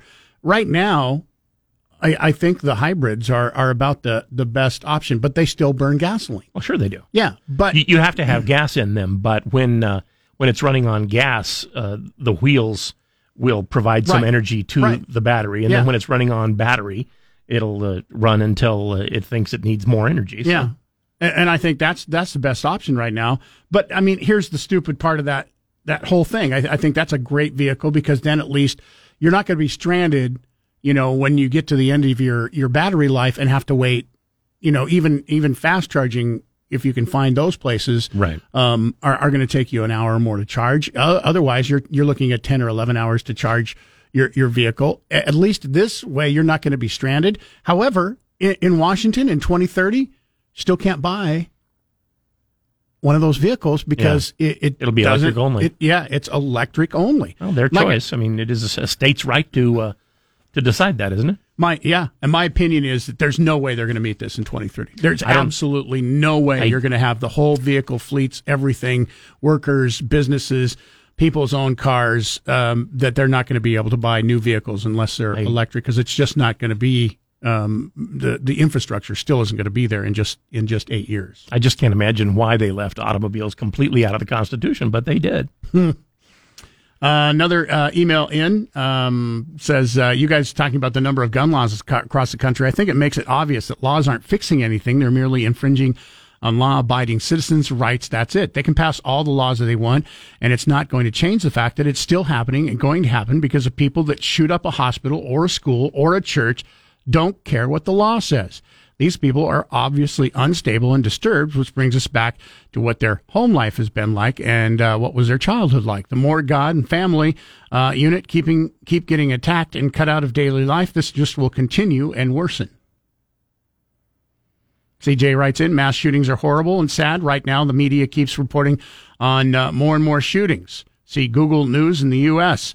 In 2020, we had 611 mass shootings on uh, almost 200 incident increase from 2019 at 417. In 2021, we had 693. Right now, halfway through the year in 2022, we're at uh, 173. I don't remember such a bombardment last year or the year before. Did you guys? Media seems to be distracting from Biden and his administration's horrible management of this country by standing on the victims of bodies. I don't necessarily mean think that's true. The bodies of victims. Yeah, what you I think that's I think that's what she meant, or he meant rather. So when uh, the news reports news, what they are doing is distracting you from other news. I guess. Yeah, that's. I think uh, that's what their That's probably. claim is. I mean, that's probably you know moronic. Um, we were talking about community this morning. Somebody got into a discussion with me yesterday because earlier this week, when uh, after the mass shooting last week in Texas, we say we, we asked what's different. You didn't see this happening 40, 50, 60 years ago. What what is different in America? And uh, this person had said one thing you had never brought up was community because I think our communities are not connected anymore like they were in the past. And I, I got to thinking about that. I shared, you know, how our neighborhoods were different, how everybody used to know everybody, you know, all your neighbors. You would talk to them, you would spend time at their house, etc. And I don't think that happens anymore. Uh, this person is uh, responding to that. Says community question mark. You mean like two years ago when our government told us some of, us were non-essential and you believed them? and you told us we needed to isolate was our government and their mouthpieces actually we didn't worry that we didn't worry that much about the term non-essential because we actually understood what they meant by that yeah and, and by the way we we also criticized the fact that places were being considered essential and non-essential. We said that was, you know, a huge mistake at the time and didn't Yeah. agree with it. Um, we also made fun of uh, places like Boise who said, you know, hey, it's okay to go to your restaurant, but you have to mask up. But as soon as you sit down, you can take the mask off because COVID only lives, you know, six feet above the floor or whatever. Um, yeah, that was not us telling you that. Um, I can vehemently say that Chris and I never stated that fact. So I don't know if when you say you, if you're talking about Chris and I saying that, um, we are social beings very much needing each other. We don't mask up or isolate, and our children came through this unharmed. I pray our country wakes up. You can't force people to be a part of the community, though. I mean, you you're you're either going to, you know, go introduce yourself to the neighbors. You're you're going to be a part of the community, or, or you're not. You can't force people to be better connected to their community. Mhm. But it has it, it is something that I think has changed. well some people search for solace and can't find it in a crowd Uh, Mike writes in, uh, Mike and Chris, good question for Chad. How um, how much did the audit cost taxpayers, and will it continue to cost the taxpayers year after year for every election, local, state, and federal? Um, we didn't get a chance to ask that question, um, but it won't cost every year. We did ask him that. It will only be happening in even years, so it's not going to be happening in uh, every year. But it has to cost something. Um, but this is something that you know the uh, Secretary of State's office has no choice in because this was a, pa- a law passed by the legislature in this last legislative session. Um, I can't remember, it was a Senate bill, but I can't remember the number of the bill. But this is passed by the legislature that said we will have statewide audits, uh, audits um, every two years uh, on even years. So Mhm. um, it's costing something. I don't know how much it's going to cost the state, but you're right. It, it is going to cost the taxpayers because doing an audit, even though it's limited and not doing all 44 counties and just eight counties, uh, it is at the expense of taxpayers. Lida says, uh, seems like the definition of the word community has changed. It used to mean the people who live around you. Now it means special interest groups near and far, which may exclude the people who live near. Yeah, there are different kinds of communities. And, it- you know, it's like subsets. I mean, everybody's a member of several communities, even if you don't want to be. Uh, like, I, I suppose you're a member of your ethnic community, possibly your sexual preference community or, or orientation Yeah. committee uh, your job, you have a community at work, a community of people who do the same job as you, maybe who don't work in the same place, et cetera, et cetera, et cetera. People your age is sort of a community. 208 336. Grew up in the same place. Yeah, 208 336 3700, pound 670 on your Verizon Wireless. You need to take a break, running a little bit late here. Phone lines are open. You want to weigh in right now is your uh, best chance to do it. Easiest way to get through, as usual, is by giving us a call. You can also call toll free 1 800 529 5264. More of your phone calls and emails coming up. Tonight at 10, it's Michael Knowles. Now back to Mike Casper and Chris Walton. This is Casper and Chris, live and local on News Talk, KBOI. 922 208 336 3700, pound 670 on your Verizon Wireless. You email Chris at KBOI.com, Mike at KBOI.com. Toll free also 1 800 529 5264, wherever you're listening.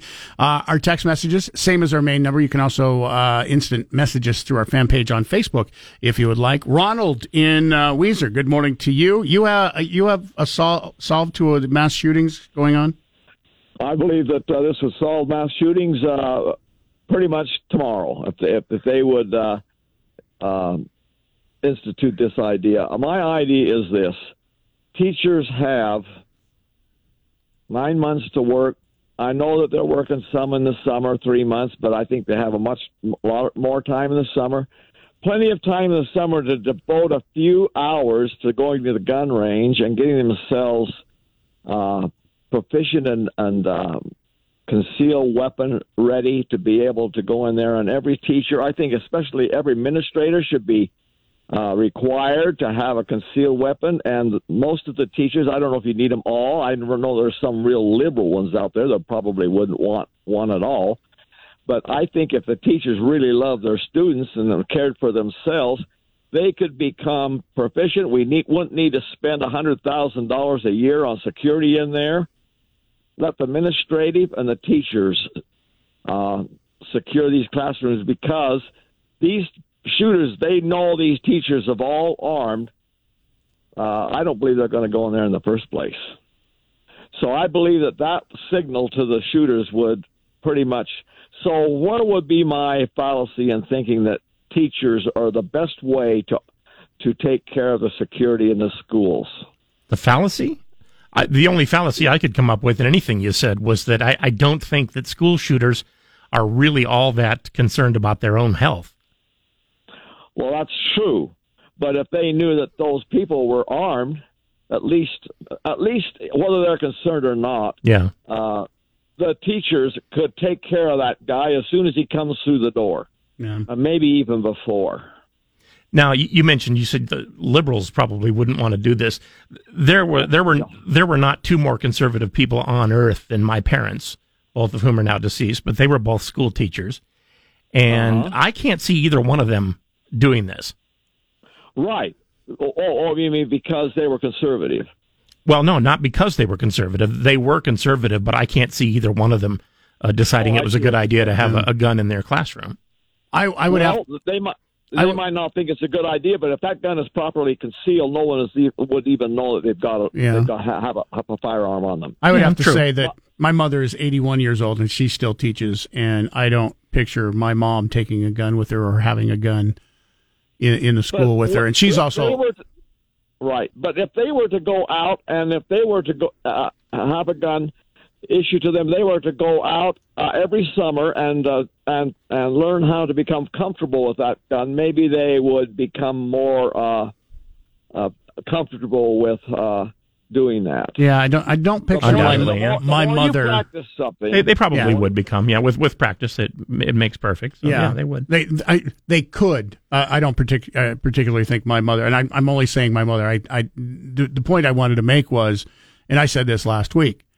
I think that if you went and asked in, in a school for a handful of volunteers, whether it be ten, a dozen, depending on the size of your school, um, I'll equate it to the school that my mother teaches in, who has like 90 kids in the entire K through high senior high school um, that if you were to ask for five people, teachers or administrators in that school who would volunteer to do that, I don't think you would have any problem whatsoever finding five volunteers Mhm. that go, I'll go through the training. I will have a gun. But yeah, it wouldn't be uh, stored everybody. here. But yeah, I, I, I don't think you'll get everybody. But I think every school Like in the state of Idaho like- would have people that well, would volunteer to do it. Maybe not Greenleaf Friends.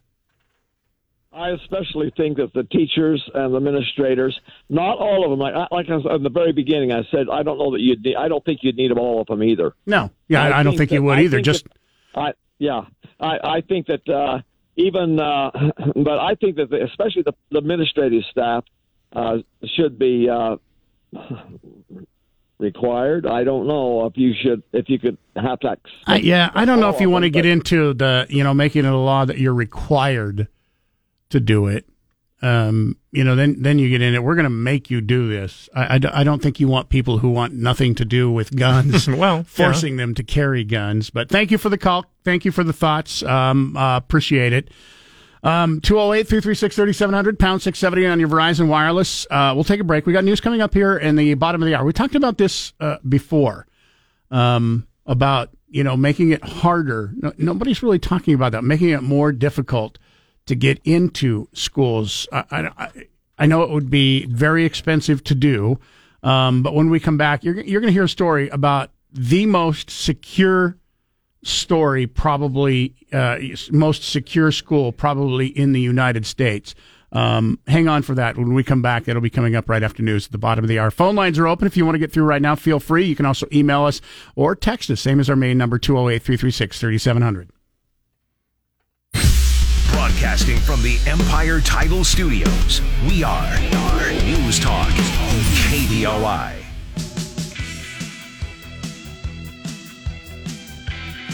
208 336 3700 pound 670 on your Verizon Wireless. Email Chris at KBOI.com, Mike at KBOI.com. Email in response to the electric cars email from earlier. This is the problem with bandwagon mentality. Folks don't understand the facts about electric cars. A few are they use precious metals, which are finite and expensive.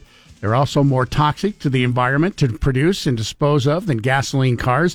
Also, our electrical infrastructure is currently incapable of handling hundreds of millions of electric vehicles charging all at once. Hydrogen is a much better and clean alternative if it can just punch through the lobbies. That is, uh, you know, you're you're not necessarily wrong about the lobbies because now, if you if, you know if you're pushing hydrogen and trying to get that, you've got to not only go through the uh, oil lobby, gas lobby, um, you've got to get through the electrical car lobby because they don't want competition either. So it's going to be twice as hard um, to get that pushed through if you're trying to get hydrogen cars Yeah. made, working, and to be accepted. These are the facts. Bob and Emmett, good morning. You're on News Talk KBOI. Yeah, I just wanted to uh, add to what the other man had said about arming the teachers.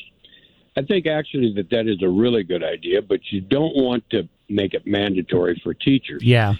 You let them interview, let them fill out an application, give it to the city council or whoever's making these decisions.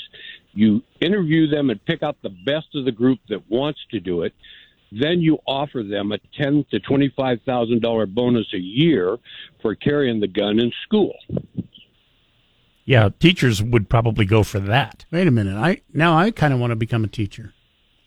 Extra Yeah, twenty five thousand dollar, You know that would that would solve the problem. You know for for teachers' pay and uh, kind of ret- retaining teachers for some jobs. If you're you know able to uh, work in a state that has something like that, I, that could solve Idaho's problems of trying to compete in other states with with teachers. It's like wow, I get to carry a gun and I get a twenty five thousand dollar a year bonus. Exactly. And they're not doing it for nothing. They're taking their time. Yeah. They're going and taking the classes and they're carrying that firearm and they're going to have to step in the way of a shooter. They deserve a bonus for having the courage to do that. I would, I would imagine so. Yeah. Thank you for the call.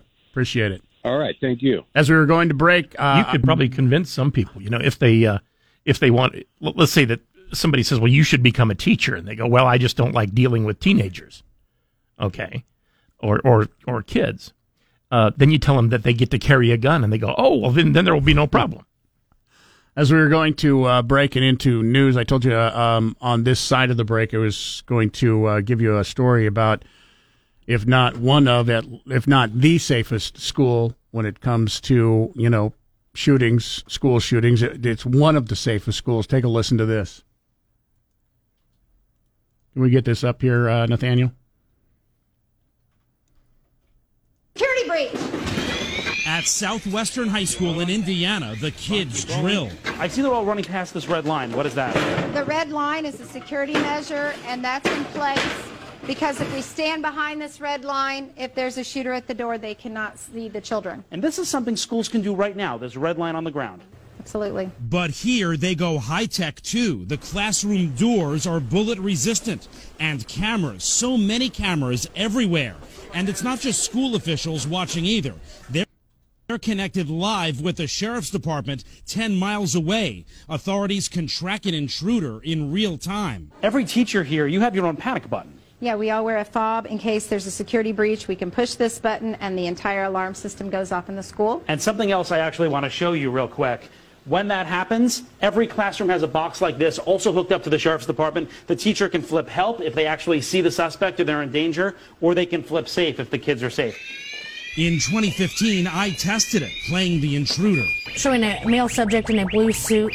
If I was a real intruder, I couldn't get into a single classroom. They're all locked. Every last one of them. But the biggest counterattack is yet to come. He's walking towards exit 14. I'm going to launch the hot zone. The school's secret weapon called hot zones. Exploding smoke cannons hidden in the ceiling. Cops can deploy them in an instant. Whoa. There is smoke It is loud and it's meant to disorient the suspect. I mean, look at this. The smoke is filling the hallway. You can barely even see me. Whoa. The other amazing thing is they're watching the suspect on real time cameras, so no matter where the suspect goes, they can keep setting off these hot zones so he stays blind. The system is expensive $400,000, but school officials say worth it in this scary new world. Jeff Rossen, NBC News, Shelbyville, Indiana. There you go. Four hundred thousand dollars. It is expensive, but it's cheaper than losing a life. I would say. Yeah. Here's here's what would be a good the- idea. I, I like the part about the exploding smoke bombs. I mean, what could go wrong there? Here's a good idea. If the NRA, you know, which is vehemently against anytime something like this, of course, you know, you have both sides jumping in and saying, you know, we need to take guns away from people. We need to get rid of the AR 15s. We, as Biden said earlier this week, the 9 millimeter is uh, one of the most powerful guns out there. We got to get rid, rid of 9 millimeter handguns. The NRA could help offset this, I think, and buy themselves some really good publicity by the, the millions and millions of dollars that they take in every year. Um, give millions of dollars to start to get schools with some of these ideas. You wouldn't even have to have all these these ideas that this school has, but the, the fact that they are that locked down, uh, the, the fact that once something like that happens and the alarms go off, you. You, you have shooters who can't get into any classrooms. All they're able to get into are the uh, hallways. Um, things like that, that, that are safety devices. Yes, I, I realize get it, creative it would be stuff. expensive. Yeah. I mean, it'd be. I mean, right there, the exploding smoke bombs. That's creative. Yeah. But uh, while I, you know, while they were talking about that, I was thinking uh, to myself, okay, uh, you've got the shooter isolated in the hallways, and he can't get into any of the classrooms. Release the snakes. okay, and now behind them, the tarantulas. It, I mean, it's an idea to look at, and I mean, the the security cameras that they have are not just security cameras in the school. Yeah. Um, in case you missed that, the security cameras are directly linked to the police department, so they can see all of this in real time. They can see who who was in there, where they are at. So what you had in Texas, where you know we're hearing from the police department, well, we didn't quite know where the shooter was. We we didn't want to go rushing in, not knowing which kids were in danger, or if we would put kids in danger, or whatnot.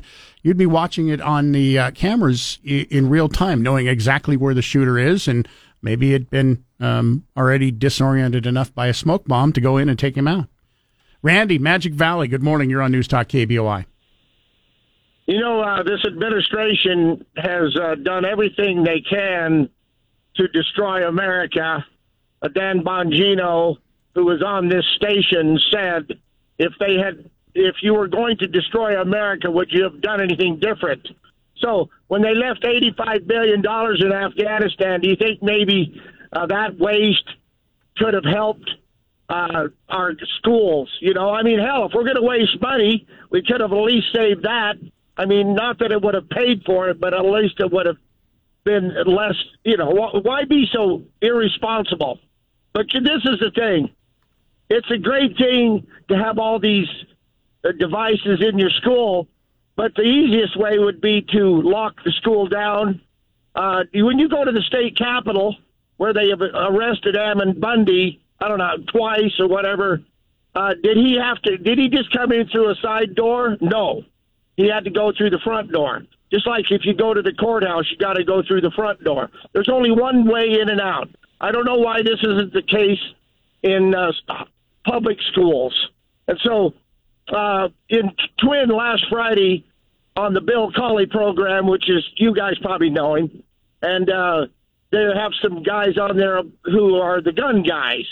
And uh, I listened to that program from 8 till 10. And uh, uh, Forrest there, he wanted to raise money so they could have body armor that would stop a shell from a rifle. Okay, by the next that afternoon or the next morning, they had raised five thousand dollars so you could give these vests to a resource officer in a school. And so this is something that could be done I called my local. I have 11 children. I think you probably heard that before from me. And I got 30 some grandchildren, and a ton of them are in the school systems in Idaho. And I have concerns. And I called my local principal, and I haven't heard, heard back from him. And I wanted to know what the hell he was going to do to solve this problem. I know Debbie Critchfield, who just got elected as to superintendent of public instruction. I got to get her number because I haven't talked to her for a while and see if she has ideas. But we need to quit thinking about doing it and start doing it because uh, 19 children are dead down in Texas and 19 families are mourning. I lost my granddaughter uh, three summers ago floating the Boise River above Anderson Ranch Reservoir. And uh, we, you never get over it. Yeah. And my daughter is still suffers. And you see, I can't imagine losing any more or how anybody else would feel by losing their children. I hope I've made some sense, boys. I'm going to hang up. Thank you for Thank the call. Appreciate you listening, Randy. 208 336 3700. We have one more uh, segment on the way. Uh, Sheldon writes in real quickly. Educators worked, their, uh, worked for their credentials because they wanted to educate and not be a soldier of war. Asking teachers to be uh, arming themselves is extremely inappropriate and outside the reasonable requirements of creating a safe work environment. Hell, active shooting drills and armed arms, I think, is a bit much, but those are way more reasonable acts. As usual, people are dancing around the issues with incredible mental gymnastics, coming up with uh, cockamamie ideas ranging from doors to armed teachers, raising the gun purchasing age to 21, requiring annual licensing and ongoing training, banning high powered assault rifles. I don't care if that term offends some because that is what they are, and offering a gun buyback program are some common sense solutions. Those saying these requirements would infringe on our Second Amendment are being unreasonable. That's from Sheldon. Here's uh, one from Patricia of Boise. Uh, she says, This is a quote from Warren Burger, former Supreme Court Chief Justice. Uh, the gun lobby's interpretation of the Second Amendment is one of the greatest pieces of fraud. I repeat the word fraud on the American people by special interest groups that I have ever seen in my lifetime. The real purpose of the Second Amendment was to ensure that state armies, the militia, would be maintained for the defense of the state. The very language of the Second Amendment refutes any argument that it was intended to guarantee every citizen an unfettered right to any kind of weapon he or she desires. Okay, I happen to know. Uh, okay, that Warren Burger did say all three of those things, or all of those things, but he said those things in three different uh, speeches. Uh, he didn't put all that together, but he did say each one of those things. Uh, the one, you know, starting with the gun lobby's interpretation, and then the next per- one, the real purpose, and then the, the last one, the very language of the Second Amendment. That, that was three different times he was talking, but but yeah, I, the intent is there. He did uh, think that he was one of the people who thought that uh, saying you know the, the part about it being a well uh, you know well regulated militia meant that the guns are supposed to belong to the militia, and if you're not a member of the militia, you don't have one. However, back in those days, a militia was kind of something like a posse. You threw it together, you know, when you had to. Uh, and you told everybody to leave your house and come with a gun, and that was the militia. Yeah. So I, I think it's actually, it would probably have a different meaning now than it Yeah. did then. Well, and there's people that vehemently, you know, disagree with his interpretation Yeah. of, of that whole sentence in the uh, Constitution, the Second Amendment, also um, saying that you know you're you're right to. Um, um, trying to remember the exact wording of it. You're you're right to. It's not own uh, and bear arms. The right to uh, Keep and bear keep arms. and bear arms. There you go. Shall not be infringed is Right. the most impart, important part of that line. We'll Uh, take a now, break. I, I will say this though: Warren Burger was the Supreme Court Chief Justice, and the whole time he was Chief Justice, he never once said that we should come for the guns, Mhm. and, and he didn't. So We'll take a break. Uh, 208 336 3700 pound 670 Verizon Wireless. One more, preg- uh, one more pregnant. One more segment is on the way. Remember, if you missed any part of Casper and Chris this morning, check out their podcast on the KBOI app or on KBOI.com. Now back to Mike Casper and Chris Walton. This is Casper and Chris, live and local on News Talk, KBOI. Uh, this is nice of a uh, texter who wrote in this morning, 208 336 3700, says, I pledge to give Casper and Chris $10 million. Okay. But if you're going by Is there- the. is there a catch? Well, if, if, you're, if you're going by the definition uh, of the pledge that Amber Heard did, Oh. it's synonymous with uh, donation and pledging means the same thing. Um, by the way, he goes on to say that I will give $1 a year um, for 10 million years. I like that. But what you know, what she said, it, it would be like saying that uh, spending and paying are the same thing. yeah.